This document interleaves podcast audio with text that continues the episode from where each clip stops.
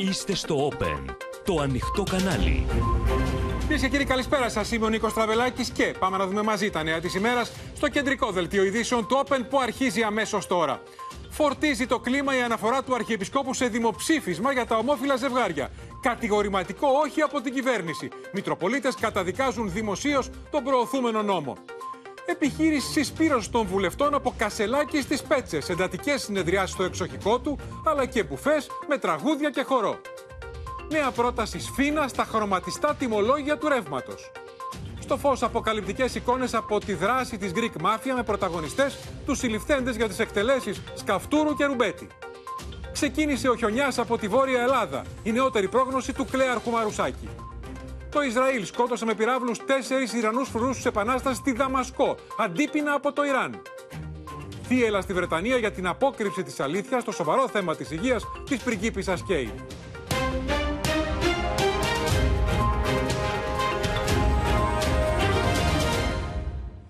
Ανεβαίνει όλο και περισσότερο, κυρίες και κύριοι, το θερμόμετρο για την νομιμοποίηση του γάμου και της τεχνοθεσίας για τα ομόφυλα ζευγάρια λίγα 24 ώρα πριν φέρει την επίμαχη ρύθμιση στο Υπουργικό Συμβούλιο ο Πρωθυπουργός, αλλά και πριν από τη συνεδρίαση της Ιεραρχίας με φόντο τη χθεσινή αναφορά του Αρχιεπισκόπου Ιερώνυμου σε πιθανό δημοψήφισμα. Ο Μητροπολίτης Νέας Ιωνίας Γαβρίλη, μιλώντας σήμερα στο Open, υποστήριξε την πρόταση του Αρχιεπισκόπου, λέγοντας ότι δεν θα είναι ούτε παράτυπο ούτε παράλογο να γίνει δημοψήφισμα. Και επικαλέστηκε το Σύνταγμα της Ελλάδας, προειδοποιώντας ότι ότι αν ψηφιστεί η ρύθμιση, θα κλονιστεί συθέμελα η ελληνική οικογένεια. Η κυβέρνηση δια του εκπροσώπου της είπε δεύτερο όχι στο δημοψήφισμα και κρατά χαμηλούς τόνους, διαμηνύοντας Σεβόμαστε τις απόψεις της Εκκλησίας, δεν θέλουμε να διχάσουμε, αλλά εμείς νομοθετούμε. Και γιατί να μην κάνουμε ένα δημοψήφισμα να το πει ο κατευθείαν. Είναι μια πρότασή σας δηλαδή. Μπορείτε Όχι, να τη δεν θέσετε. είναι πρόταση. και- Δεν είναι πρόταση. Δεν είναι πρόταση. Είναι θέμα της κοινωνίας. Η Εκκλησία δεν πάρει τα όπλα να κάνει ξέρω εγώ οτιδήποτε. Φωτιά στην αντιπαράθεση για το γάμο και την τεκνοθεσία των ομόφυλων ζευγαριών έβαλε η αναφορά του Αρχιεπίσκοπου σε δημοψήφισμα. Υπό το βάρος των ασφικτικών πιέσεων των ιεραρχών, που μετά και την αποκάλυψη της συνάντησης του Αρχιεπισκόπου Ιερώνυμου με τον Πρωθυπουργό, ζητούν άμεση και σκληρή αντίδραση της Εκκλησίας. Ο μακαριώτης Αρχιεπίσκοπός μας, επειδή αφουγκράζεται αυτή τη μεγάλη αγωνία που έχει ο ελληνικός λαός για ένα τόσο πολύ κρίσιμο ζήτημα το οποίο απασχολεί την ελληνική κοινωνία, πήρε αυτή την πρωτοβουλία. Εάν το Σύνταγμα το προβλέπει ή όχι, είναι κάτι το οποίο το γνωρίζει πολύ καλά η ελληνική πολιτεία. Ο κυβερνητικός εκπρόσωπος, αφού εξέφρασε τον διαχρονικό σεβασμό της πολιτείας στην Εκκλησία, απέρριψε για δεύτερη φορά μέσα σε 24 ώρες το δημοψήφισμα, ξεκαθαρίζοντας ότι η κυβέρνηση θα εφαρμόσει το πρόγραμμά της. Δεν υπάρχει καμία αμφιβολία ότι θα ακούσουμε και θα συνεχίσουμε να ακούμε τις απόψεις της Εκκλησίας, της κοινωνίας. Αλλά στο τέλο τη ημέρα έχουμε υποχρέωση να είμαστε συνεπείς στους πολίτες και σε αυτά τα οποία έχουμε υποσχεθεί προεκλογικά. Δεν θέλουμε να διχάσουμε. Αλλήμον αν ένα τέτοιο θέμα δίχασε την κοινωνία. Απάντηση στο κυβερνητικό εκπρόσωπο έδωσε ο Μητροπολίτης Γαβριήλ, μιλώντας στο Open για το Σπύρο Χαριτάτο. Δεν νομίζω λοιπόν ότι είναι παράλογο να γίνει για ένα τόσο σοβαρό ζήτημα δημοψήφισμα. Να ενημερώσουμε τον ελληνικό λαό για κάτι το οποίο έρχεται να βάλει μία βόμβα στα θεμέλια της ελληνικής οικογένειας. Είναι ξεκάθαρο ότι δημοψηφίσματα ε, για ζητήματα που αφορούν δικαιώματα ε, δεν γίνονται. Ε, και επίσης είναι ξεκάθαρο ότι η κυβέρνηση ψηφίστηκε με μια συγκεκριμένη ατζέντα, ήταν στο προεκλογικό μας πρόγραμμα ε, ε, μέσα στη στρατηγική ΛΟΑΤΚΙ και το συγκεκριμένο νομοσχέδιο. Η Εκκλησία έχει απόλυτο δικαίωμα να μιλάει και αυτή είναι η φύση της και η θέση μας στην ελληνική κοινωνία. Όμως αν το δούμε ψύχρεμα και το αποδραματοποιήσουμε θα διαπιστώσουμε ότι δεν είναι ζήτημα που αξίζει για να τσακωθούμε τόσο πολύ. Απέναντι στο δημοψήφισμα τοποθετούνται και τα υπόλοιπα κόμματα. Δεν μπορεί να γίνει δημοψήφισμα που να αφορά στα ανθρώπινα δικαιώματα. Δηλαδή οι ερωτήσεις ποιες θα είναι. Μία, όλοι είμαστε, οι άνθρωποι είμαστε ίσοι. Δύο, όλοι οι άνθρωποι δεν είμαστε ίσοι. Διότι περί αυτού πρόκειται. Οι αντιδράσεις της Εκκλησίας είναι γνωστές. Δεν είναι κάτι το οποίο εμφανίστηκε τώρα ξαφνικά. Από εκεί και πέρα, εμείς οφείλουμε να συζητήσουμε για την ουσία του θέματος. Εμείς δεν παίζουμε και δεν κάνουμε πολιτική αλακάρτη με αυτά τα πολύ σημαντικά ζητήματα. Είμαστε αρνητικοί σε μια τέτοια Σε δημοψήφισμα. εξέλιξη Και πολύ περισσότερο, γιατί για φανταστείτε αυτή η κουβέντα, να βγει έξω και να αρχίσει τεχνητά να διαιρεί με ένα ψευδεπίγραφο δίλημα την κοινωνία μας. Η θέση του Σεβασμιωτάτου ότι ο γάμος ομοφυλοφίλων συνιστά βόμβα στα θεμέλια της οικογένειας είναι απόλυτα ορθή. Ελπίζουμε να καταστήσει σαφές και στο πίμνιό του, το οποίο έχει ανάγκη από άξιους ιεράρχες, ότι όσοι συνηγορήσουν στην καταστροφή της οικογένειας και της κοινωνίας δεν αξίζουν την ψήφο των Ελλήνων Ορθοδόξων. Οι αντιδράσεις της Εκκλησίας και η παρέμβαση του Αρχιεπισκόπου εντείνουν τον πονοκέφαλο στην κυβέρνηση. Μήπως αλλάξουν πάλι γνώμη όσοι ήρθαν κοντά στην κυβερνητική γραμμή μετά το μασάζ;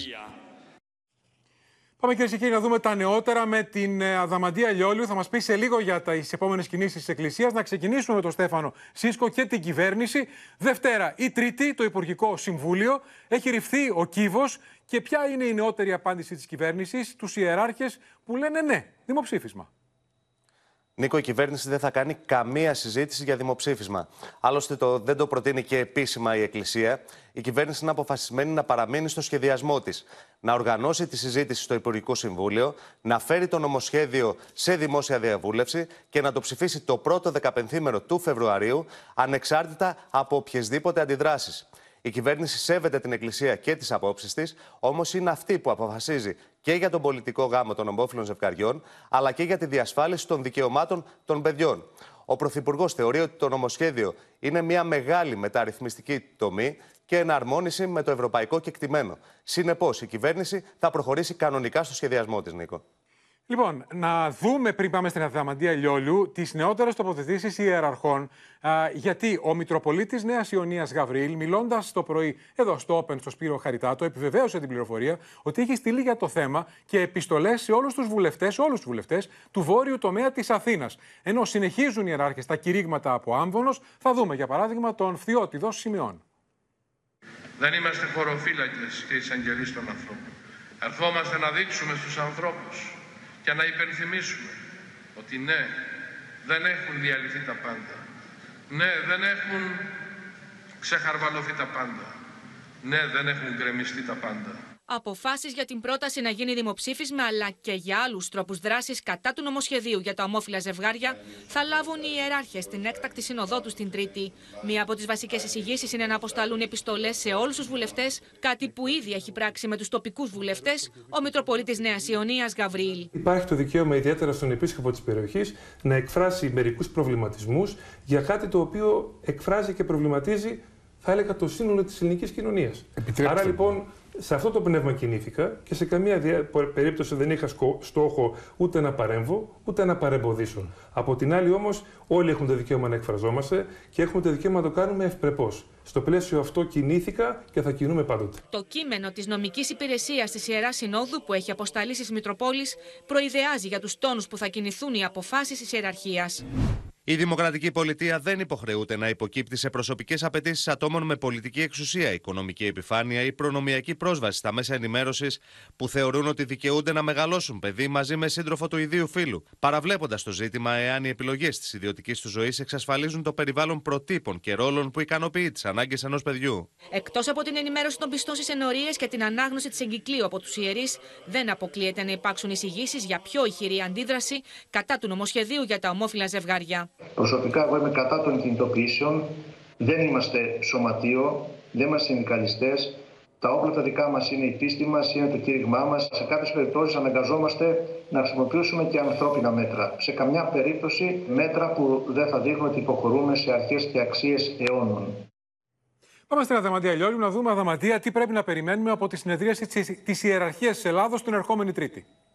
Νίκο, μετά από την ανακοίνωση για την έκτακτη σύγκληση της ιεραρχίας που συνεδριάζει την Τρίτη, έχουμε διαπιστώσει πως στα γραφεία των Μητροπολιτών φτάνουν emails από πιστούς που τους ζητούν να παρέμβουν κατά των βουλευτών που θα ψηφίσουν το συγκεκριμένο νομοσχέδιο. Κάποιοι μάλιστα καλούν και σε συγκεντρώσεις.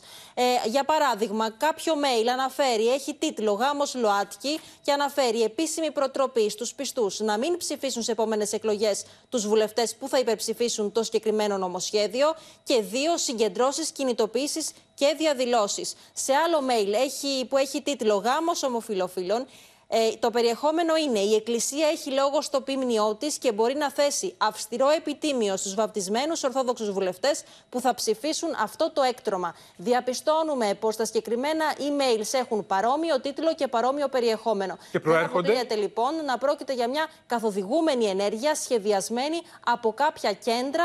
Μένει όμως αυτό να το δούμε. Το άλλο μεγάλο ζήτημα, Νίκο, είναι οι συγκεντρώσεις και τι θα γίνει. Καταλαβαίνουμε ότι ο Αρχιεπίσκοπος Ιερώνυμο κρατά χαμηλούς τόνους. Λέει ότι η ιεραρχία θα ενημερώσει και θα κατηχήσει τους πολίτες αναφορικά με τα ζητήματα του γάμου και της οικογένειας και σε καμία περίπτωση η Εκκλησία δεν θέλει να ξεσηκώσει ε, τους πιστούς. Ωστόσο, ήδη γίνονται ζυμώσεις για καλέσματα, για συγκεντρώσεις και διαδηλώσεις, κυρίως στη Βόρεια Ελλάδα. Δεν είναι ξεκάθαρο, πιθανόν και αυτά να είναι υποκινούμενα από κάποια πολιτικά ή παρεκκλησιαστικά Πάντως, καταλαβαίνω, κέντρα. Αδαμαντία, ότι δεν υπάρχει κεντρική θέση της ιεραρχίας για συλλαλητήρια. Τουλάχιστον Δεν αυτή τη υπάρχει. στιγμή. Δεν υπάρχει, δεν το επιθυμεί η Εκκλησία κάτι τέτοιο.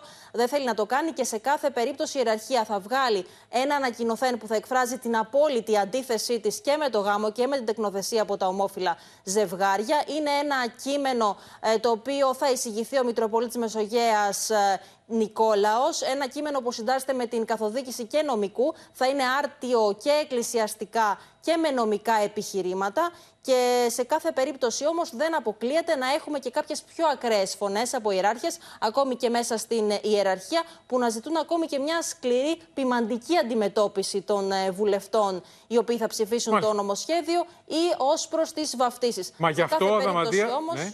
Σε κάθε περίπτωση όμως η Εκκλησία θα ενημερώσει και θα κατηχήσει. Αυτό είναι το πνεύμα που θα επικρατήσει στο τέλος. Θα έχει μεγάλη σημασία η διατύπωση του ανακοινωθέντο Ιερά Συνόδου, με δεδομένες ασφικτικές πιέσεις που δέχεται ο Αρχιεπίσκοπος από σκληρούς ιεράρχες. Οι τόνοι θα δώσουν και τον τόνο της σύγκρουσης για τη συνέχεια ως την ψήφιση του νομοσχεδίου από τη Βουλή. Να σε ευχαριστήσουμε, Αδαμαντία Λιόλιου. Πάμε τώρα, κυρίες και κύριοι, στις Πέτσες. Εκεί όπου συνεδριάζει για δεύτερη μέρα στο- στο εξοχικό του Στέφανου Κασελάκη η κοινοβουλευτική ομάδα του ΣΥΡΙΖΑ, επιχείρηση συσπήρωσης με τον πρόεδρο του ΣΥΡΙΖΑ να προτείνει να συμφωνήσουν όλοι οι βουλευτές τους άξονες για ένα εθνικό σχέδιο, όπως λέει, για το ελληνικό όνειρο. Τα PowerPoint στην ημερήσια διάταξη, αλλά χθες το βράδυ, μετά την μακρά συνεδρίαση, είχε και μπουφέ και χορούς και τραγούδια. Από νωρίς το πρωί, ο ένας μετά τον άλλο, οι βουλευτές του ΣΥΡΙΖΑ άρχισαν να φτάνουν στην οικία Κασελάκη για τη δεύτερη μέρα της συζήτησης που οργάνωσε στις Πέτσες ο πρόεδρος του ΣΥΡΙΖΑ. Παράγουμε ταυτόχρονα πολιτική και νομίζω ότι αν μέσα από αυτό καταφέρουμε και γίνουμε καλύτεροι και σε θέματα λειτουργίε συντονισμού, θα είναι ένα πολύ πετυχημένο διήμερο. Καλώς ήρθατε. Να πω καλώς σας βρήκαμε δηλαδή. Αργοπορημένο έφτασε χθες βράδυ στο νησί λόγω χειρουργείων ο Παύλος Πολάκης. Ενώ σήμερα, δεύτερη μέρα της διαβούλευσης, πέρασαν το κατόφλι της οικίας Κασελάκη η Αθηνά Λινού, η Νίνα Κασιμάτη και η Ρένα Δούρου. Είναι ένας κρίκος σε μια λυσίδα που έχει ξεκινήσει ήδη από το καλοκαίρι για να τιμήσουμε τη θέση της αξιωματικής αντιπολίτευσης με προτάσεις, συγκεκριμένες νομοθετικές πρωτοβουλίες στο δρόμο για το συνέδριο, στο δρόμο για τις ευρωεκλογές. Άφηξη που συζητήθηκε ήταν αυτή της Έλληνας Ακρίτα, καθώς η βουλευτής επικρατείας του ΣΥΡΙΖΑ διαφώνησε εξ αρχής και μάλιστα ηχηρά με την πραγματοποίηση μιας τέτοιας συνάντησης εδώ στις Πέτσες. Είχα μια πολύ δημιουργική κουβέντα με τον ε, πρόεδρο του ΣΥΡΙΖΑ, ο οποίος πρέπει να πω ότι πολύ δημοκρατικά δεν με πίεσε καθόλου. Πάνω απ' όλα και πάνω από τις ενστάσεις λοιπόν τις περίφημες, πρέπει να βάλω αυτή τη στιγμή την ε, κομματική συνοχή ε, σε μια εποχή μάλιστα που εμείς βαλόμαστε από παντού και από εχθρούς αλλά και από πρώην φίλους. Χθες βράδυ, μετά την ολοκλήρωση της συζήτησης, ο Στέφανος Κασελάκης παρέθεσε δείπνος στου καλεσμένους του, έχοντας προβλέψει τα πάντα. Το καλό κρασί και το παλαιωμένο τσίπουρο βοήθησαν για να κλείσει η βραδιά ευχάριστα, με την Καλλιόπη Βέτα και το Σοκράτη Φάμελο να τραγουδούν και κάποιους να φέρουν μια στροφή. Είναι μια πρόταση κόντρα στην πολιτική που βιώνουμε αυτή τη στιγμή στην Ελλάδα, που φτωχοποιεί τους Έλληνες σε όλα τα επίπεδα. Θα μιλήσω για τους ε, απόδημους, οι οποίοι ε, θα παίξουν ένα μεγαλύτερο ρόλο στην πολιτική σκηνή στην Ελλάδα και νομίζω ότι είναι ένας άγνωστος χώρος για την ελληνική πολιτική σκηνή. Στο τελευταίο κύκλο συζήτησης που ολοκληρώνεται απόψε το βράδυ, θα μπουν στο επίκεντρο τα θέματα εξωτερικής πολιτικής και εθνικής άμυνας. Πάμε ζωντανά στις Πέτσες και στον απεσταλμένο μας Χρήστο Τσιγουρή, γιατί συνεχίζεται σε αυτή την ώρα η μαραθώνια συνεδρίαση των βουλευτών στο εξοχικό του Στέφανου Κασελάκη. Ποια είναι τα νεότερα; Είναι ο δεύτερος, η δεύτερη μέρα αυτής της διαβούλευσης και η τελευταία, καθώς λίγο οι ανηλυμένε υποχρεώσεις αλλά και ο καιρός που χαλάει με ενδεχόμενο απαγορευτικό, ε, οδηγούν στην ολοκλήρωση αυτής της διήμερης συζήτησης, την οποία όλοι χαρακτηρίζουν πολύ παραγωγική. Για δύο κύριου λόγους, Νίκο. Πρώτο, είναι εμφανές ότι ο ΣΥΡΙΖΑ ψάχνει, διαμορφώνει μια κυβερνητική πρόταση απέναντι στη Νέα Δημοκρατία. Αυτή που έδωσε, στην οποία δίνει τίτλο ο κ. Κασελάκης Εθνικό Σχέδιο για το Ελληνικό Όνειρο. Και την ίδια ώρα ψάχνει έναν τρόπο, λειτουργεί αυτή η συνάντηση ως βαλβίδα εκτόνωσης σε μια φορτισμένη ατμόσφαιρα που είχε δημιουργηθεί το προηγούμενο διάστημα. Σε ό,τι έχει να κάνει τώρα με τα πολιτικά, οι τομεάρχες μίλησαν, ε, τέθηκαν θέματα ε, όπως τα εργασιακά από τον κύριο Γαβρίλο με έμφαση στις συλλογικές συμβάσεις, τα θέματα της ακρίβειας ε, και της οικονομίας από τον Νίκο Παπά, της εξωτερικής πολιτικής από την Ένα Δούρου, της παιδείας, της δημόσιας παιδείας ε, και η κυρία Λινού παρουσίασε τις προτάσεις, αλλά η δική της εμπειρία από το Χάρβαρντ, όσο και του κυρίου Όθωνα Ηλιόπουλου, ε, ήταν φυσικά υπέρ της ενίσχυσης του δημόσιου πανεπιστημίου. Και εδώ είναι μια θέση στην οποία όλοι διατυπώνουν πάρα πολύ δυνατά απέναντι στα κυβερνητικά σχέδια για την ίδρυση μη κρατικών πανεπιστημίων.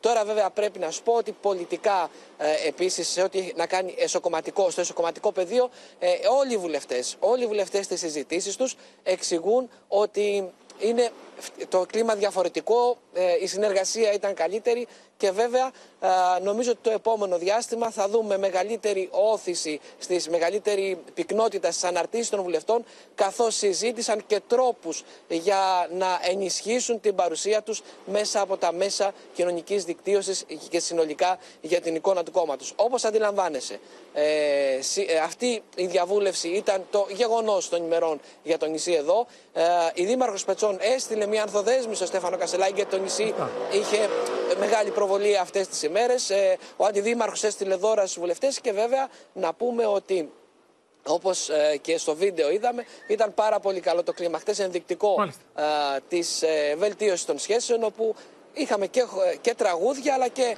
μια-δυο στροφές χορού ε, λίγο πριν τα Το βέβαιο είναι ότι ήρθαν πιο κοντά. Τα υπόλοιπα θα τα μαθαίνουμε σιγά σιγά Χρήστο Τσιγουρή, βουλευτές του ΣΥΡΙΖΑ. Και να πω ότι έχει διαφυλαχθεί προς το παρόν απολύτως η ιδιωτικότητα. Δεν, δεν υπάρχει βίντεο, δεν υπάρχει ούτε φωτογραφικό καρέ μέσα από το εξοχικό του Στέφανου Κασελάκη και τα όσα συμβαίνουν εκεί. Να σε ευχαριστήσουμε για την ενημέρωση ζωντανά από τις Πέτσες. Από το ΣΥΡΙΖΑ στο Πασόκ, κυρίε και κύριοι, γιατί ξαναχτύπησε ο βουλευτής του Πασόκ, ο Παναγιώτης Παρασκευαίδης, βουλευτής Λέσβου. Είναι εκείνος που είχε δει ήδη κίτρινη κάρτα από τη Χαριλάου Τρικούπη όταν είχε διαφοροποιηθεί λέγοντας ότι α, διαφωνεί με το γάμο των ομόφυλων ζευγαριών και την τεκνοθεσία, γιατί τα παιδιά ομόφυλων ζευγαριών μπορεί να βγουν ομοφυλόφιλα. Ξαναχτύπησε λοιπόν κάτι Φωτιάδου αυτή τη φορά λέγοντας ότι αν μας βρουν οι Τούρκοι απροετοίμαστου θα μας φάξουν. Είναι απίστευτες οι δηλώσεις. Πάμε να δούμε ένα απόσπασμα και να μας πεις γιατί είναι πολύ κοντά στην κόκκινη κάρτα ο κ. Παρασκευαίδη. Πάμε να τις δούμε. Προτείνω την την οργάνωση του άμαχου πληθυσμού στην Παλαϊκή Άμυνα. Το, το μας, μας είναι αξιόμαχο, αλλά δεν φτάνει μόνο αυτό. Αν ξέρει ο καθένας σε ποιο χαράκωμα θα πει και θα του φεκίσει αν τολμήσουν και κάνουν, γιατί αυτοί τιμάζουν απόβαση, έχουν το μεγαλύτερο κρατικό στόλο. Και τι να κάνουν, θα ζώσουν το νησί. Θα ζώσουν το νησί με αυτά τα, τα κύπουλα, τα μικρά, τα σκάφη και θα βγουν πάνω και αν μας βρουν απροετοίμαστος θα μας φάξουν όπως φάξανε τους Ισραηλίτες. Τα είπε. Χάσαμε την Κάτια Φωτιάδου. Πάμε εδώ λοιπόν στην Κάτια Φωτιάδου. Τα είπε Κάτια, ο βουλευτής. Και τα τι είπε, λέει... Ναι. Τα είπες σε εκδήλωση εργαζομένων του νοσοκομείου Μυτιλίνης ο, ο Πανηγότη Παρασκευαίδης. Το δεύτερο ατόπιμά του λεκτικό μέσα σε μια εβδομάδα μετά τις ομοφοβικές δηλώσεις του, από τις οποίες πήρε αποστάσεις το Πασόκ. Δεύτερο λοιπόν ατόπιμα, δεύτερη κίτρινη κάρτα. Τράβηξε η Χαριλά Τρικούπη. Ο, διαμηνήθηκε από επιτελή κοινοβουλευτικής ομάδας προς τον βουλευτή Λέσβου ότι φεδρότητες στο Πασόκ δεν πρόκειται να ασχοληθεί ξανά με φεδρότητες και υπερβολές, με δηλώσεις που έχουν εφεδρό περιεχομένο, που είναι εκτός των θέσεων του κόμματος. Φαίνεται λοιπόν πως από το Πασόκ. ότι είναι μια ανάσα από την κόκκινη. Είναι ακριβώς μια ανάσα από την κόκκινη κάρτα. Τον ε, για άλλη μια φορά τον, ε, του είπαν ότι αυτά που λέει δεν είναι σε αντίθεση από τις θέσεις της παράταξης του ΠΑΣΟΚ και νομίζω πως την επόμενη φορά ο Παναγιώτης Παρασκευαίδης απειλείται με κόκκινη κάρτα και ίσως οδηγηθεί εκτός κοινοβουλευτικής ομάδας ΠΑΣΟΚ. Να σε ευχαριστήσουμε κάτι Φωτιάδου. Πάμε στο μέτωπο της ακρίβειας κυρίες και κύριοι γιατί έχει ξεκινήσει αντίστροφη μέτρηση για την εφαρμογή των τεσσάρων μέτρων που πέρασαν ήδη από τη Βουλή και με τις ψήφους του ΣΥΡΙΖΑ και άλλων κομμάτων. Αλλά φαίνεται ότι το πιο δύσκολο πεδίο είναι τα προϊόντα που ξεκινούν από το χωράφι και φτάνουν σε διπλάσια διπλάσια και τριπλάσια τιμή, όπως θα δούμε με βάση τα νεότερα στοιχεία στο ράφι. Ε, μιλούμε για φρούτα, μιλούμε για λαχανικά, αλλά είναι μέσα στην ίδια διάταξη και το κρέας και το ψάρι. Και οι παράγοντες της αγοράς αμφισβητούν ότι θα έχει αποτέλεσμα η συγκεκριμένη ρύθμιση για να κλείσει αυτή η ψαλίδα. Θα δούμε και αντιδράσεις καταναλωτών σήμερα στις λαϊκές, που είναι πραγματικά οργισμένοι με τις μεγάλες ανατιμήσεις και την ίδια ώρα την κυβέρνηση να διαμηνεί ότι είμαστε έτοιμοι, αν χρειαστεί, το παρακολουθούμε, να πάρουμε και άλλα μέτρα. Όλα, όλα ανεβασμένα είναι. Τίποτα δεν έχει πάει κάτω. Αγκινάρες, χόρτα, ε, ντομάτες, πατάτες. Λαϊκή αγορά στου αμπελόκηπους 10 το πρωί με τους καταναλωτές να κάνουν αγώνα δρόμου για να βρουν χαμηλές τιμές. Από όλα ψωνίζουμε, αλλά τα πάντα είναι πανάκριβα. Ένα από τα μέτρα της κυβέρνησης αυτό για τη διαφάνεια στις τιμές από το χωράφι στο ράφι, όπου θα επιτρέπεται να πολλούν με πιστοτικό τιμολόγιο έως 3% για επιστροφές η φύρα, λένε οι παραγωγοί στο Open ότι δεν θα λειτουργήσει. Θα αναγκαστούν να βρουν όπως κάναν τόσα χρόνια άλλους τρόπους να εξαπατήσουν το καταναλωτικό κοινό. Το πιστοτικό τιμολόγιο ήταν μια μεγάλη πληγή. Κανένας μεσαίο παραγωγός δεν μπορούσε να μπει γιατί λειτουργούσαν τα πιστοτικά τιμολόγια τα οποία εγκλωβίζαν τις τιμές σε συμφωνίες. Στο τέλος της χρονιάς δηλαδή το προϊόν στήχησε στο σούπερ μάρκετ πάρα πολύ φτηνά και το πουλάγε σε εξωφρενικές τιμές. Δεν είναι λίγοι καταναλωτές οι οποίοι περνούν από πάγκο σε πάγκο, παρατηρούν τις τιμές, ωστόσο στο τέλος της μέρας ψωνίζουν τα απολύτως απαραίτητα. Ανέβηκα από κάτω μέχρι πάνω, αλλά Ακριβό είναι. Σχεδόν μια μισή φορά περισσότερο πληρώνουν οι καταναλωτές σε φρούτα και λαχανικά με το καπέλο που μπαίνει από το χωράφι στο ράφι. Μάλιστα, σε κάποιες περιπτώσεις αγγίζει και το 165%. Για παράδειγμα, τα πράσα από το χωράφι φεύγουν στα 70 λεπτά, αλλά στο ράφι μπορεί να φτάσουν μέχρι και 1 ευρώ και 73 λεπτά. Δηλαδή 147% πάνω. Τα μαρούλια τώρα που ξεκινούν από τα 0,25 λεπτά, στο ράφι καταλήγουν 0,65 λεπτά. Και τα μπρόκολα που καταλήγουν να φεύγουν από το 1 ευρώ από τους παραγωγούς, αλλά εμείς όμως θα πληρώνουμε 165% ακριβότερα. Δηλαδή περίπου 2 ευρώ και 65 λεπτά. Δεν υπάρχουν μαγικές λύσεις, δηλώνει ο κυβερνητικός εκπρόσωπος Παύλος Μαρινάκης για την ακρίβεια που ταλανίζει τα νοικοκυριά. Εμείς δεν είμαστε δογματικοί να πούμε Α, αυτό το μέτρο είναι ε, η μαγική λύση που θα λύσει τα πάντα. Το βλέπουμε, το μετράμε, παρατηρούμε αν μειώθηκαν οι τιμές. Δηλαδή, με λίγα λόγια, αν χρειάζονται και άλλες παρεμβάσεις, εξετάζονται, αξιολογούνται από το Υπουργείο Ανάπτυξης και εφαρμόζονται. Γιατί δεν λειτουργεί η αγορά; Δεν υπάρχουν κανόνες; Υπάρχουν καρτέλ; Υπάρχει εσχροκέρδεια; Τι κάνουν για όλα αυτά; Τίποτα. Λοιπόν, έχουμε εξελίξει τον πόλεμο για τα χρωματιστά τιμολόγια του ρεύματος και αφορμή Χρυσαφόσκολου, καλησπέρα.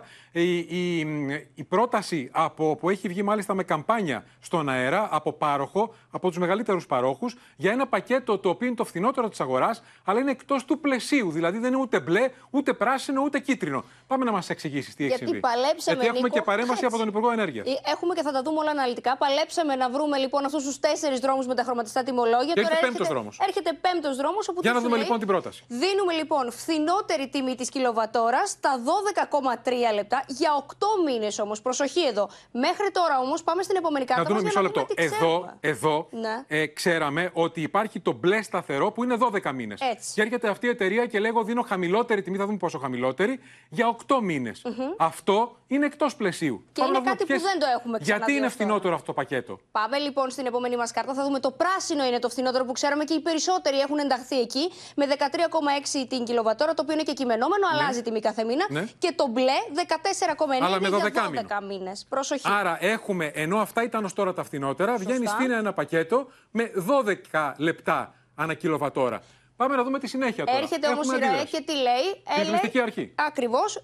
Παρεμβαίνει και λέει όχι από τη ΡΑΕ, διότι ε, είναι εκτός πλαισίου. Υπάρχει επιστολή. Πάρ το πίσω, είναι εκτός πλαισίου. Έχουμε Πρέπει να είναι 12 επιστολή επίσημα, μήνες. βεβαίως. Παρέμβαση από το Θόδωρο Σκυλακάκη. Έτσι ακριβώς, λέει ο Θεόδωρο Κυλακάκη, ο Υπουργός Ενέργειας. Ναι, είναι θετικό σε αυτό και αν επιμείνει, εδώ βλέπουμε και την κάρτα, αν επιμείνει, λέει η ΡΑΕ, θα αλλάξει το πλαίσιο Το με λέει στο υπουργική Open αυτά ο Θόδωρος Σκυλακάκης. Αποκλειστικά στο Open με υπουργική απόφαση. Γιατί στόχος ποιος είναι; Η δυνατότητα νέων πακέτων ανάμεσα, λέει, στα χρώματα με προπόθεση την απόλυτη διαφάνεια. Απόλυτη διαφάνεια ζητάει ο Υπουργός και δεν υπάρχει πρόβλημα. Άρα, δεν τι έχουν και άλλοι σημαίνει, πάροχοι. αν επιμείνει η ΡΑΕ στην ε, αντίδρασή της, θα υπάρξει νέα υπουργική απόφαση από τον κύριο Σκυλακάκη, όπως λέει στο Open. Θα έχουμε ένα νέο τύπου ε, πακέτο, Ακριβώς. πιο ευέλικτο, με πιο χαμηλή τιμή. Άρα θα αρχίσει ένας νέος γύρος πολέμου με νέες προσφορές για να πέσουν κι άλλο οι τιμές. Και στη μέση καταναλωτές πάντα. Και να καταλάβουν και ε, ποια είναι η. Γιατί είναι γιατί δύσκολο. έχουν βγάλει τα κομπιουτεράκια, για να το καταλάβουν. να σε ευχαριστήσουμε, Χρήσα Φόσκολου. Λοιπόν, πάμε να δούμε τώρα τα νεότερα, κυρίες και κύριοι, για τον πόλεμο της Greek Mafia μετά τις συλλήψεις κατηγορουμένων για τις εκτελέσεις των αρχινωνών Σκαφτούρου και Ρουμπέτη. Και θα δούμε στο ρεπορτάζ του Γιάννης Γιάκα νέα ντοκουμέντα για τη δράση τους και μάλιστα εικόνες από τα χτυπήματά τους και σε πρατήρια και σε αποθήκες με τσιγάρα. Και αμέσως μετά ο Γιάννης Γιάκας έχει νεότερα. Θα δούμε επίσης και ανατριχιαστικούς διαλόγους που δείχνει πόσο αδίστακτοι είναι οι κατηγορούμενοι για εκτελέσεις.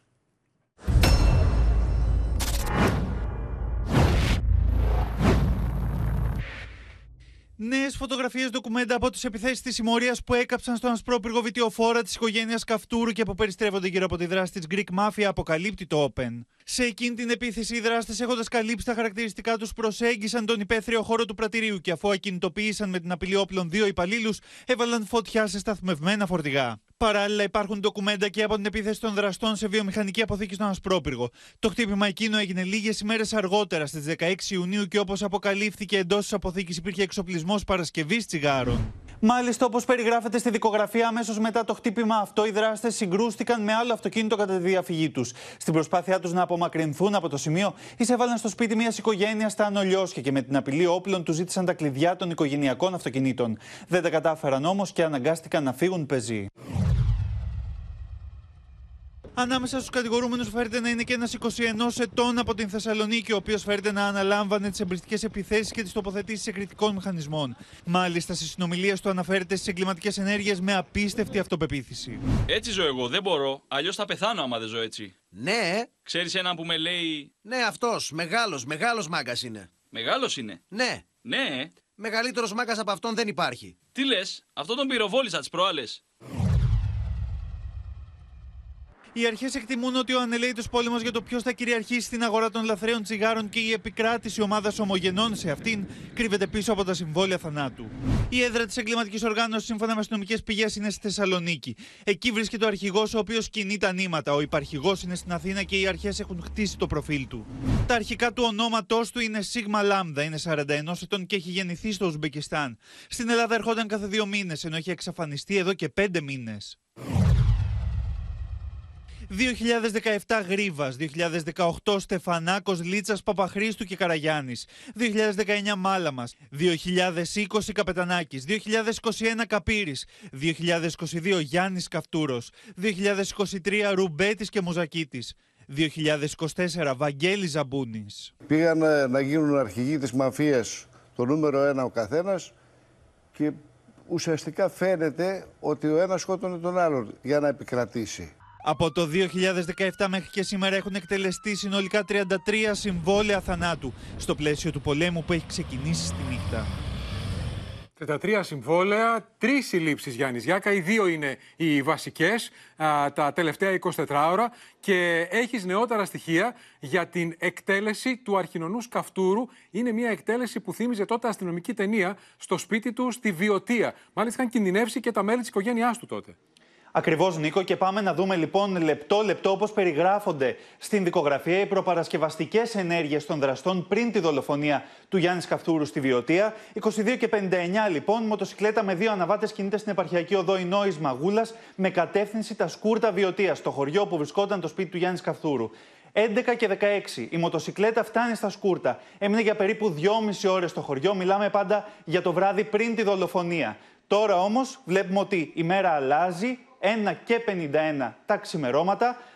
1 και 51 με συγχωρείτε. Η ναι. μοτοσυκλέτα κινείται προς Μαγούλα, φεύγει από τα σκούρτα. Από τις 2 και 7 η, ε, κινείται στην ευρύτερη περιοχή η μοτοσυκλέτα με τους δύο αναβάτες και πλέον 5 και 12 το πρωί η μοτοσυκλέτα επιστρέφει στα σκούρτα Βιωτίας. Αυτή, μετά από λίγες ώρες έχουμε τη δολοφονία του Γιάννη Σκαφτούρου και αμέσως μετά στις 12 και 8 σχεδόν το μεσημέρι, η μοτοσυκλέτα κινείται προς το σημείο όπου οι δράστες την εγκατέλειψαν. Μαζί με τη μοτοσυκλέτα, από όσο γνωρίζουμε τώρα πλέον, ε, Νίκο, εγκατέλειψαν και ένα δακτυλικό αποτύπωμα που οδήγησε τις αρχές Πολύ κρίσιμο για τι συλλήψει αυτές, αυτό το αποτύπωμα. Ακριβώς. Και να πούμε και κάτι άλλο πολύ κρίσιμο που αναφέρεται στην ε, δικογραφία, Νίκο, και να κλείσουμε με, αυτού, με αυτό. Οι δράστες γνώριζαν ότι ο Μουζακίτης, ο κουμπάρος του Ρουμπέτη, ήταν στην ασφάλεια του Γιάννης Καυτούρου και ότι θα ήταν μαζί του. Αυτό που δεν γνώριζαν ήταν ότι ο Γιάννης Καυτούρος, λόγω του ότι ήταν Δευτέρα του Πάσχα, του είπε να μην τον ακολουθήσει, να μην είναι μαζί του. Μάλιστα,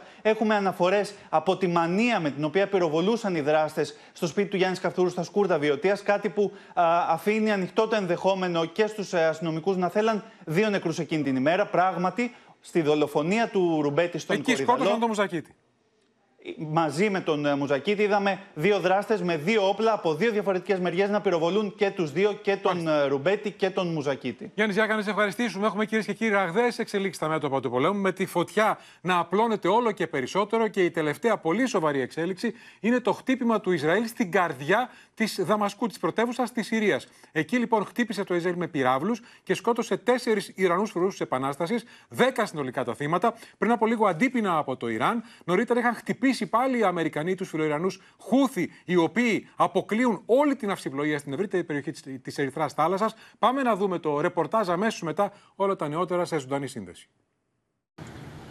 Το χτύπημα στην καρδιά της Δαμασκού της Συρίας βρήκε το στόχο του καθώς έπληξε υψηλόβαθμους Ιρανούς αξιωματούχους. Έγινε με τη χρήση κατευθυνόμενων πυράβλων ακριβίας, ισοπεδώνοντας πολυόροφο κτίριο στην πιο καλά φυλασσόμενη συνοικία Μαζέ της Συριακής πρωτεύουσας. Νεκροί είναι τουλάχιστον τέσσερις φρουροί της Επανάστασης.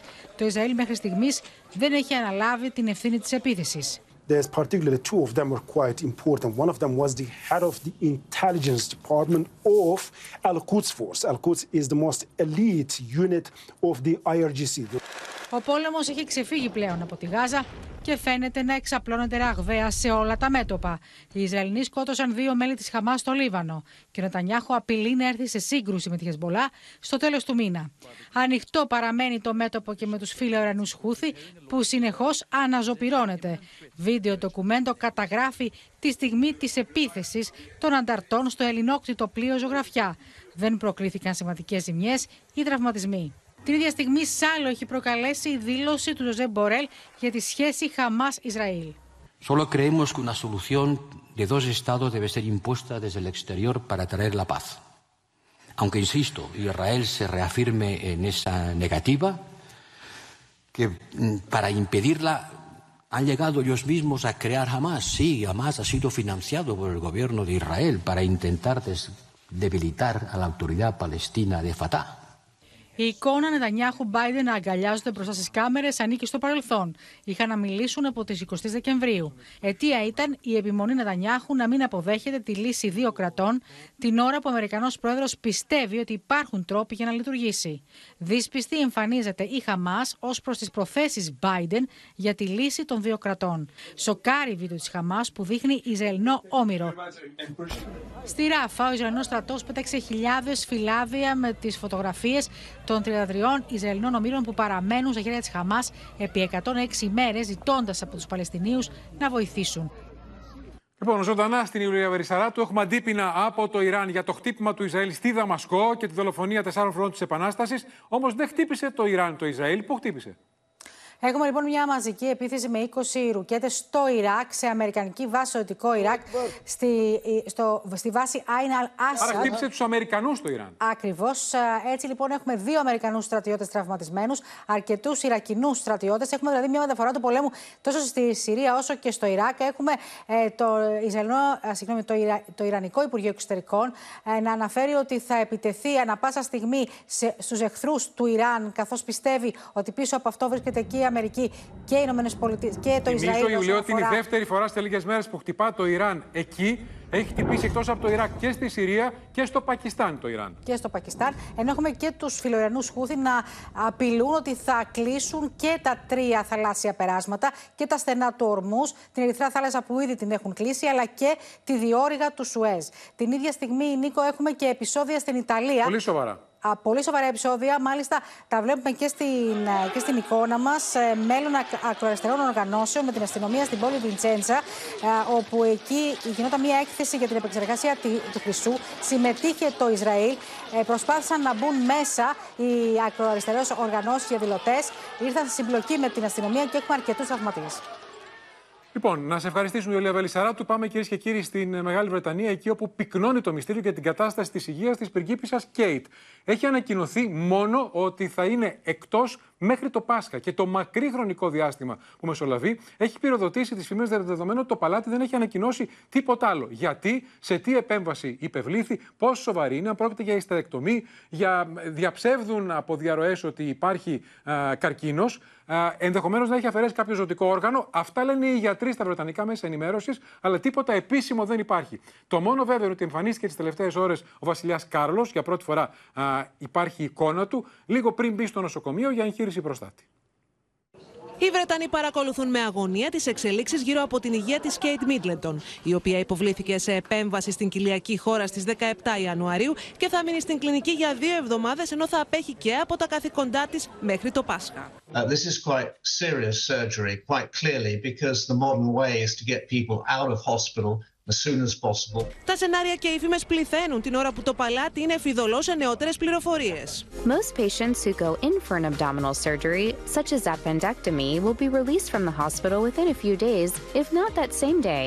On the other hand, WebMD explains that something like a laparotomy, a more invasive procedure that involves cutting through the abdominal wall muscles, can land a patient in recovery for four to six weeks. Το χειρότερο ενδεχόμενο μπορεί να αφορά στο πάγκρεας ή στο έντερο, όπως επισημαίνουν γιατροί, Όμως κάποιοι αφήνουν ανοιχτό και το ενδεχόμενο να πρόκειται για καρκίνο των οθικών, κάτι που εξ αρχής απέκλεισε το παλάτι. Η πιο πιθανή εξήγηση είναι να υποβλήθηκε σε επέμβαση στο έντερο ή τα γεννητικά όργανα. Υπάρχει και μερίδα ειδικών που είναι καθησυχαστική. You have to manage pain afterwards, there's possibilities of wound infection, and there's weakness and fatigue. So it does take a while for those muscles to heal. Την ίδια στιγμή και η υγεία του βασιλιά Καρόλου απασχολεί την Βρετανική κοινή γνώμη. Αυτή είναι η πρώτη φωτογραφία μετά την αποκάλυψη του παλατιού ότι ο βασιλιάς Κάρολος θα νοσηλευτεί την επόμενη εβδομάδα για υπερτροφία προστάτη. It's great that he is talking openly about it. The taboo, the stigma of prostate conditions is being eroded, thankfully, uh, quite rightly, just like breast cancer and, and, and breast self-examination in women has over the years. Πολλοί είναι αυτοί που χειροκροτούν την απόφαση του βασιλιά Καρόλου να μιλήσει ανοιχτά για το θέμα. We know that men often don't talk about it. They don't talk about their health and especially their prostate health. You know, it's something quite um, personal, bit taboo. Είναι άλλωστε μια διαφορετική προσέγγιση από αυτή που ακολουθούσε μέχρι πρώτη στο παλάτι. Βασιλικοί εμπειρογνώμονες σχολιάζουν μάλιστα ότι ο μονάρχης δείχνει να θέλει να δοκιμάσει ένα νέο και πιο ανοιχτό είδος επικοινωνίας, αποτινάσοντας την μυστικοπάθεια που επικρατούσε γύρω από τα θέματα υγείας των μοναρχών στο Ηνωμένο Βασίλειο. Πάμε στο μέτωπο του καιρού, κυρίες και κύριοι, καθώς έχει ξεκινήσει ο χιονιάς από την Βόρεια Ελλάδα. Σε λίγο θα έχουμε ζωντανές συνδέσεις. Θα έχουμε τον Κλέαρχο Μαρουσάκη. Πάμε όμως στα πιο σοβαρά, διότι στις Ηνωμένες Πολιτείες από τις φωνικές χιονοθύελες έχουν χάσει τη ζωή τους μέχρι στιγμής 80 άνθρωποι. Το θερμόμετρο δείχνει μείον 40. Στην άλλη πλευρά του πλανήτη θα πρέπει να ανέβουμε 90 βαθμούς από τους μείον 40 στους συν 50 από τον ακραίο καύσωνα στην Αυστραλία. Σφοδρή κακοκαιρία σαρώνει τις Ηνωμένες Πολιτείες Αμερικής. Το θερμόμετρο κάνει βουτιά στους μείον 40 βαθμούς Κελσίου σε πολλές Αμερικανικές πολιτείες. Χιονοστρόβιλος πλήττει το Κολοράντο. Η Νέα Υόρκη βρίσκεται στον πάγο. Μεγάλο τμήμα των δυτικών πολιτιών της Αμερικής βρίσκεται αντιμέτωπο με την κάθοδο της Αρκτικής Δίνης. Από τον Παγετό έχουν προκριθεί τροχαία δυστυχήματα καθώς οι οδηγοί λόγω της φοδρή κακοκαιρίας χάνουν τον έλεγχο. Τουλάχιστον 80 άνθρωποι έχουν χάσει τη ζωή τους σε 9 πολιτείες. Uh, on the car were on fire. Were they panicking? They, they, were, they were panicking. Yeah, they were uh, trying to get out of the car as fast as they could.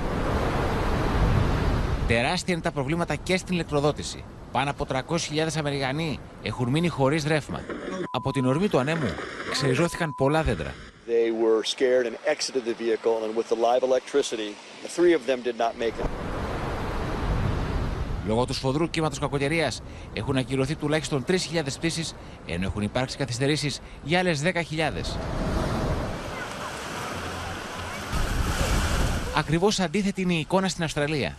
Το θερμόμετρο χτυπάει κόκκινο και φτάνει στους 50 βαθμούς Κελσίου.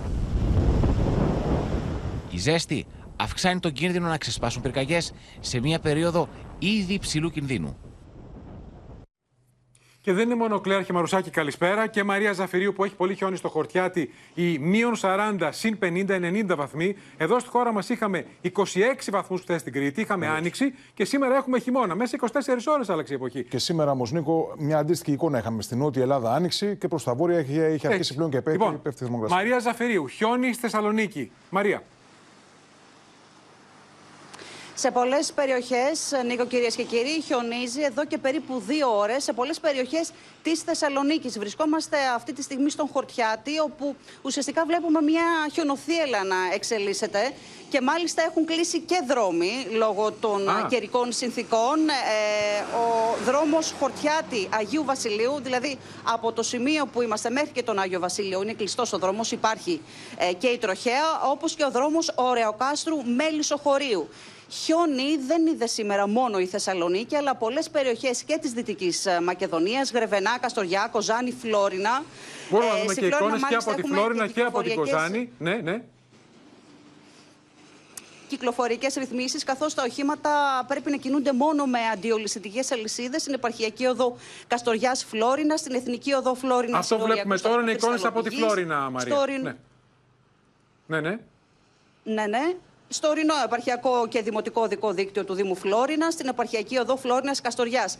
Στις υπόλοιπες περιοχές δεν ε, συναντούμε ε, προβλήματα. Να σημειώσουμε βέβαια ότι έχει χιονίσει και στο Κυλκής και στις Σέρες, αλλά και στον Βόρειο Εύρο. Από νωρίς βλέπουμε, στο σημείο που βρισκόμαστε, χιονιστικά μηχανήματα ρίχνουν αλάτι στους δρόμους. Οπότε προς το παρόν δεν υπάρχει κάποιο πρόβλημα. Υπάρχουν φυσικά και κάποιοι άνθρωποι οι οποίοι ήρθαν εδώ για να βγάλουν φωτογραφίες. Έχει κατέβει Μαρία πιο χαμηλά το χιόνι, πέφτει χιόνι μέσα στη Θεσσαλονίκη; Αυτό το βράδυ. Και μέσα στη Θεσσαλονίκη και στα δυτικά της Θεσσαλονίκης και στα ανατολικά και στο κέντρο είδαμε χιόνι. Όχι, όχι Μάλιστα. αυτό που βλέπουμε Ναι, ναι. τώρα και δεν μιλάμε για χιονόστρωση, αλλά ενδεχομένως τα πράγματα να εξελιχθούν διαφορετικά Μάλιστα. στη, στη διάρκεια της νύχτας. Να σημειώσουμε επίσης και κάτι τελευταίο ότι όλα τα οχήματα πρέπει να έχουν αλυσίδες, να είναι εφοδιασμένα τα αυτοκίνητα με αλυσίδες ε, ή να έχουν χιονολάστιχα. Μαρία Ζαφερίνου, να σε ευχαριστήσουμε. Λοιπόν, Κλέαρχε, ε, πόσο χαμηλά θα φτάσουν τα χιόνια τις επόμενες ώρες; Ακριβώς, Νίκο. Να πούμε ότι έχει ξεκινήσει λοιπόν η επέλαση του χιονιά από τη Βόρεια Ελλάδα. Να δούμε όμως αυτή την έντονη θερμοκρασιακή διαφορά που παρατηρήθηκε και σήμερα στη χώρα μας. Στην ουσία, Μισή δύο μισή εποχές. Ελλάδα. Βορράς, Βεβαίως. χειμώνας, νότος Άνοιξη, άνοιξη. άνοιξη προς τα νότια τμήματα. Βλέπετε προς την Κρήτη και τα Δωδεκάνησα προσεγγίσαμε τους 20 με 21 βαθμούς Κελσίου. Την ίδια χρονική στιγμή στη Μακεδονία και τη Θράκη, ακόμη και προς την Ήπειρο, είδαμε θερμοκρασίες κάτω από τους 6 βαθμούς. Μονοψήφιες λοιπόν θερμοκρασίες. Μία Ελλάδα λοιπόν, δύο εποχές. Πάμε να δούμε όμως πώς θα εξελιχθεί αυτό το φαινόμενο του χιονιά, γιατί περιμένουμε επιδείνωση των καιρικών συνδικών από τις αμέσως Αυτό επόμενες βλέπουμε ώρες. το άσπρο είναι τα χιόνια που κατεβαίνουν σιγά σιγά. Πάμε να δούμε στην επόμενη μας κάρτα, στον επόμενο μας χάρτη. Θα δούμε ότι ήδη έχουν ξεκινήσει λοιπόν τα φαινόμενα με τις λευκές αποχρώσεις και επηρεάζουν τμήματα που βρίσκονται από τη Θεσσαλία και πιο βόρεια. Και έτσι λοιπόν τις επόμενες ώρες πυκνές χιονοπτώσει θα έχουμε και προς την περιοχή της Θράκης. Βλέπετε Ορεστιάδα, ακόμη και στην Αλεξανδρούπολη. Ακόμη όμως Για να και προς το προχωρήσουμε, βόρειο, ναι. βορειοανατολικό Αιγαίο θα βλέπουμε το χιόνι να στρώνεται κοντά στο κύμα Νίκο. Πάμε και λίγο Πάμε πιο στο επόμενο δυτικά βήμα. για να δούμε λοιπόν και προς την περιοχή της κεντρικής Μακεδονίας, την Ήπειρο αλλά και τη Δυτική Μακεδονία και η Θεσσαλονίκη. Έχει ξεκινήσει λοιπόν και χιονίζει στο κέντρο της πόλης. Κατά τη διάρκεια της νύχτας δεν αποκλείεται να έχουμε ακόμη και χιονόστρωση και λίγο πιο δυτικά Και πιο Φλόρινα, κάτω. Κοζάνη, Γρεβενά και λίγο βέβαια πιο κάτω. Όσο κατεβαίνουμε, ανεβαίνουν τα υψόμετρα. Πάμε κυρίως σε ορεινές περιοχές. Πύλη, ο Όθρης, το Καρπενήσι, Παρνασό, η Δύρφης αλλά και τα Καλάβρητα. Καθώς όμως τα Εδώ περνούν οι στην ώρες- Αττική, χιόνι στην Πάρνηθα. θα δούμε τώρα, Νίκος, στον επόμενο μας χάρτη ότι καθώς θα παίρνουν οι ώρες, αύριο, καθώς θα πηγαίνουμε προς το μεσημέρι, ο χιονιάς θα αρχίσει να υποχωρεί από τη Βόρεια Ελλάδα, θα κινηθεί λίγο πιο νότια και θα βλέπουμε τα χιόνια ακόμη και προς την κεντρική χώρα σε χαμηλά υψόμετρα, προς την κεντρική στερεά, στην Πελοπόννησο, ακόμη και εδώ όμως στην Αττική, θα βλέπουμε χιονοπτώσεις σε χαμηλά υψόμετρα προς τα βόρεια τμήματα, ορεινές και ημιορεινέ περιοχές. Ταυτόχρονα πρέπει να δείξουμε πολύ μεγάλη προσοχή και στους τυελώδει βορειάδε, θα κυριαρχήσουν μέσα στο Αιγαίο με εντάσεις ακόμη και κοντά στα 9 από φόρ και βέβαια θα έχουμε και καταιγίδες προς τα πιο νότια θαλάσσια τμήματα. Αύριο θα κάνει πολύ κρύο σε ολόκληρη σχεδόν τη χώρα, με εξαίρεση το νότιο-νότιο-ανατολικό Αιγαίο, όπου εκεί ο, δρα... ο υδράργυρος θα επιμείνει σε Και ανοιξιάτικε. θα γυρίσουμε στην άνοιξη από τα μέσα της άλλη Από Τετάρτη και πάλι πάμε και πάλι τις ανοιξιάτικε καιρικές συνθήκες. Να σε ευχαριστήσουμε, Κλέαρχη Μαρουσάκη. Αυτό που λέγαμε, κυρίες και κύριοι, έχει τρελάνει ε, και την ε, φύση, διότι το γεγονός ότι μέσα στον Ιανουάριο είχαμε 20 βαθμούς πολλές μέρες με ηλιοφάνεια, τόσο υψηλές θερμοκρασίες, έκανε τα δέντρα να πιστεύουν ότι έφτασε η άνοιξη. Θα δούμε λοιπόν στο ρεπορτάζ ότι στα Φάσαλα, στη Θεσσαλονίκη και σε άλλες περιοχές οι αχλαδιές έκαναν αχλάδια και οι ροδακινιές ροδάκινα, πιστεύοντας ότι ήρθε η άνοιξη. Ροδακινιές με φουσκωμένους καρπούς στις καλλιέργειες του Τυρνάβου Λάρισα στα μέσα του Γενάρη. Ανάλογη εικόνα και σε αχλαδιές όπου οι καρποί έχουν σχεδόν όρημα φρούτα. Το παράδοξο φαινόμενο της φύσης οφείλεται στις υψηλές μέχρι πρότινος θερμοκρασίες, αλλά και στις παρατεταμένες βροχοπτώσεις του φθινοπόρου. Λόγω της κλιματικής αλλαγής, τις προηγούμενες ημέρε είχαμε θερμοκρασίες άνω των 20 βαθμών Κελσίου. Όλο αυτό ε, ξυπνάει κατά κάποιον τρόπο τα φυτά, έτσι ώστε να τα κάνει να φουσκώνουν και στη συνέχεια να ανθίσουν σε μια χρονική περίοδο η οποία είναι στην καρδιά του χειμώνα. Ο καιρός έχει τρελαθεί από εδώ και τρία χρόνια, τέσσερα. Δεν έχουμε καθόλου κρύα, δεν έχουμε καθόλου χιόνια, γιατί με το κρύο το δέντρο πέφτει σε λίθαργο, κοιμάται και έτσι όταν ξυπνάει τον Μάρτιο, όταν βγάζει καρπούς, ανθίζουν που λέμε, είναι έτοιμο ας πούμε για να συνεχίσει. Τότε χρειαζόμαστε τα εικοσάρια και τις βροχές. Ωστόσο, το καθυστερημένο κύμα ψύχους θα σβήσει πρόωρα κάθε προσδοκία για μια φυσιολογική χρονιά παραγωγής σε οπορώνες. Με τον πρώτο παγετό, αυτές οι καλλιέργειες ε, θα καούν τα άνθη τους και έτσι η παραγωγή δεν θα υπάρχει καθόλου. Εξαρτάται από το πόσο θα κρατήσει αυτή η κακοκαιρία και αν ε, υπερβεί τις 48 ώρες, πιθανότατα να έχουμε ζημιά στο φυτικό κεφάλαιο. Δυστυχώς ε, αυτές είναι οι συνέπειες της κλιματικής αλλαγής όπως βιώνουμε και θα τις βιώνουμε κάθε χρόνο και περισσότερο. Η επιστημονική κοινότητα θεωρεί επιβεβλημένη την ανάγκη χάραξης ενός κεντρικού σχεδιασμού χαρτογράφησης νέων κλιματικών ζωνών και ανάλογης καλλιέργειας προϊόντων. Δυστυχώς είναι προφανές ότι η φύση εκδικείται και θα ζούμε όλο και πιο συχνά σε επιπτώσεις της κλιματικής αλλαγής. Πάμε στο Μεσολόγιο, κυρίες και κύριοι, και στο θρίλερ, γιατί για 16η μέρα ο κυνηγός εξακολουθεί να αγνοείται παρά το γεγονός ότι έχουν απαγγελθεί κατηγορίες για ανθρωποκτονία στον Κρεοπόλη, ο οποίος οδηγείται στον ανακριτή μεθαύριο Δευτέρα. Ο κατηγορούμενος δεν λέει λέξη παρά τις δραματικές εκκλήσεις των συγγενών του αγνοούμενου να μιλήσει, να πει πού είναι ο Μπάμπης. Δεν έχουν βρει το δικό τους άνθρωπο. Ωστόσο, η αστυνομία θεωρεί δεδομένη την ενοχή του με βάση τα λάθη και τις αντιφάσεις του. Η οικογένεια του 31 έτους Μπάμπη Κούτσικου χτενίζει τον κάμπο του ευρυνοχωρίου προκειμένου να βρει στοιχεία που θα την οδηγήσουν στον άνθρωπό της, ο οποίος είναι εξαφανισμένος για 16η μέρα. Πού είναι ο Ο 50χρονο Χρεοπόλης, ο τελευταίος άνθρωπος που είδε τον νεαρό, αρνείται την εμπλοκή του στην υπόθεση. Οι αντιφάσεις του, ωστόσο, κατά την κατάθεσή του, φαίνεται πως οδήγησαν στη σύλληψή του. Όταν του ανέφεραν το βίντεο που φαίνεται να κάνει αναστροφή, εκείνος απάντησε ότι έκανε μια βόλτα και δεν θυμάται περισσότερα. Ωστόσο, όταν τον ξαναρώτησαν, τους είπε ότι δεν ήταν εκείνος, ενώ στα πλάνα φαινόταν το αυτοκίνητό του. Έχουν προσαχθεί όλες αυτές τις ημέρες αρκετά άτομα στην ασφάλεια του Μεσολογγίου για να ξεκριβώσουμε αν μπορεί να υπάρχουν συνεργείς. Οι έρευνες για τον εντοπισμό του Μπάμπη Κούτσικου συνεχίζονται με εντατικούς ρυθμούς. Στην περιοχή μετέβη σήμερα ομάδα αστυνομικών με επικεφαλής αξιωματικό, ενώ στο μικροσκόπιο των αρχών έχουν μπει τα κανάλια και η λίμνο-θάλασσα της περιοχής. Σε βίντεο που έχει καταγραφεί από κάμερες ασφαλείας, φαίνεται το 50χρονο Κρυοπόλη να μπαίνει σε κατάστημα λίγη ώρα μετά, αφού έχουν χαθεί τα έχνη του Μπάμπη. Ο κατηγορούμενος φαίνεται να κοιτάζει διαρκώς προς τα έξω. Ο συγκρατούμενος του 50χρονου Κρεοπόλη προσπαθούσε να αντλήσει πληροφορίες από τον κατηγορούμενο, ο οποίος φαινόταν έντονα φορτισμένος και ανήσυχος. Και άκουσα, έστωνε πριν το ροχάλιζε και έλεγε Τι έκανες, τι έκανες, ότι ξέρεις κάτι, έχω μπλέξει, έχω μπλέξει, έχω μπλέξει. Ήταν μέσα στο κελί, ήταν αγχωμένος, μου έλεγε, έλεγε ότι το παιδί είναι νεκρό και ότι πρόκειται να τον βρούνε. Όσο για τα χρήματα τον ρώτησαν, είχαν κάποιες διαφορές χρημάτων και μου απάντησε ναι, είχαμε κάποιες διαφορές. Ε, το χρώσταγα 6.000 ευρώ. Τελικά λέω, τα έδωσε στα χρήματα. Ναι, ήρθε από το μαγαζί του, τα έδωσε. Οι αστυνομικοί της Διεύθυνσης Εγκληματολογικών Ερευνών κατάφεραν και απέκτησαν πρόσβαση με κάποιο τρόπο στο κινητό του αγνοούμενου και εξήγαγαν κάποια δεδομένα κάποια δεδομένα μπορούν να μας βοηθήσουν να βρούμε το κίνητρο αυτής της επίθεσης. Φυσικά δεν μπορούμε και να αποκλείσουμε ότι ο άνθρωπος αυτός μπορεί να βρίσκεται μέσα σε νερό και γι' αυτό δεν έχει βρεθεί τόσες ημέρες. Αποκλείεται να μην ξέρει κανείς πέρα από το χασάπι πού είναι ο άνθρωπός μας. Ακόμα και η οικοί του, αν ξέρετε κάτι, σας παρακαλώ μιλήστε. Να τον βρούμε για να τελέσουμε την κηδεία του και να ηρεμήσει η ψυχή του. Η προσοχή τώρα στρέφεται στην απολογία του 50χρονου Κρεοπόλη τη Δευτέρα. Πραγματικά συγκλονιστική ιστορία. Τώρα λέγαμε προηγουμένως για τον πόλεμο της ε, Greek Mafia, για τις συλλήψεις. Βέβαια, όλοι γνωρίζουμε ότι η περίφημη μαφία της Σικελίας είναι η πιο επικίνδυνη σε όλη την Ευρώπη και η Ευλαμπία Ρεύη ταξίδεψε στο Παλέρμο. Και εκεί συνάντησε κορυφαία μέλη του κινήματος που έχει αναπτυχθεί κατά της Σικελικής μαφίας. Μάλιστα, θα δείτε, έχει καταγράψει η κάμερα του Open και το λεγόμενο τείχος της νομιμότητας. Έχουν δημιουργήσει εκεί ένα τείχος, το οποίο έχουν βάλει εικόνες θυμάτων ανδρών και γυναικών της Σικελικής μαφίας.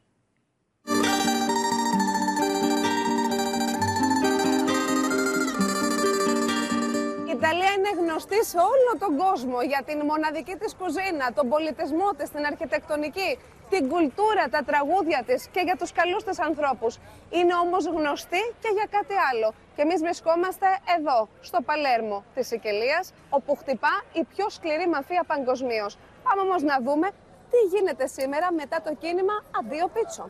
Addio Pizzo mh, aiuta i negozianti, i imprenditori a dire di no al pizzo, a ribellarsi alla mafia. Οι επιχειρήσεις με αυτό το σήμα στην είσοδό τους που σημαίνει ότι εδώ δεν πληρώνουμε είναι χιλιάδες στη Σικελία. This logo says, uh, stay away from here, because if you enter here, I will go to the police, I will report you uh, to the police. So the mafia start to learn this, uh, this lesson. Από τα αυτοκόλλητα που ξεκίνησαν να κολλούν στους δρόμους του Παλέρμο πριν από 20 χρόνια κατά της Κόζα Νόστρα, πλέον τα μέλη του κινήματος κατά της μαφίας οργανώνουν τουριστικές εκδρομές σε σημεία που σχετίζονται με τα εγκλήματά της. Here, the steps of uh, Teatro Massimo, uh, it's uh, one of the location of the, one of the most famous uh, movies about the mafia, The Godfather number three.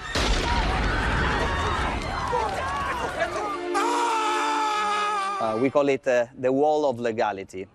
So there are portraits of lots of uh, people, uh, men and women, who have been killed by the mafia. Giovanni Falcone here, probably the most famous uh, uh, Sicilian anti-mafia prosecutor. He died in 1992 uh, because of uh, a bomb that the mafia put under the motorway. So when his uh, car passed, um, the, an entire section of the motorway blew away. Uh, he died together with his wife, um, Francesca Morvillo. Οι δολοφονίες αυτές και κυρίως οι εκτελέσεις των δικαστών Φαλκόνε και Μπορσελίνο έκαναν τους πολίτες του Παλέρμο να ξεσηκωθούν και σε πανλαϊκές διαδηλώσεις να φωνάξουν μπάστα, δηλαδή ως εδώ. La criminalità organizzata è un grande problema in Grecia anche, può essere un modello. Sì, io penso che la Sicilia ha molto da insegnare anche ad altri paesi che hanno problemi con eh, la criminalità organizzata e altri tipi di mafie. Οι διαδηλώσεις στη Σικελία κατά της μαφίας συνεχίζονται φυσικά μέχρι και σήμερα. Και τελικά, χάρη στη δράση αρχικά λίγων που όμως έγιναν χιλιάδες, η νύχτα στο Παλέρμο δεν φοβίζει πλέον τους κατοίκους. Στην Αθήνα όμω. Και στο σημείο αυτό, κυρίες και κύριοι, 20 λεπτά πριν από του 8 ολοκληρώθηκε και απόψε το κεντρικό δελτίο ειδήσεων. Μείνετε στο Open, αμέσως τώρα ελληνική ταινία με τον Διονύση Παπαγιανόπουλο και την ε, Μάρο Κοντού. Από όλους εμάς, ευχές για ένα χαρούμενο Σαββατόβραδο.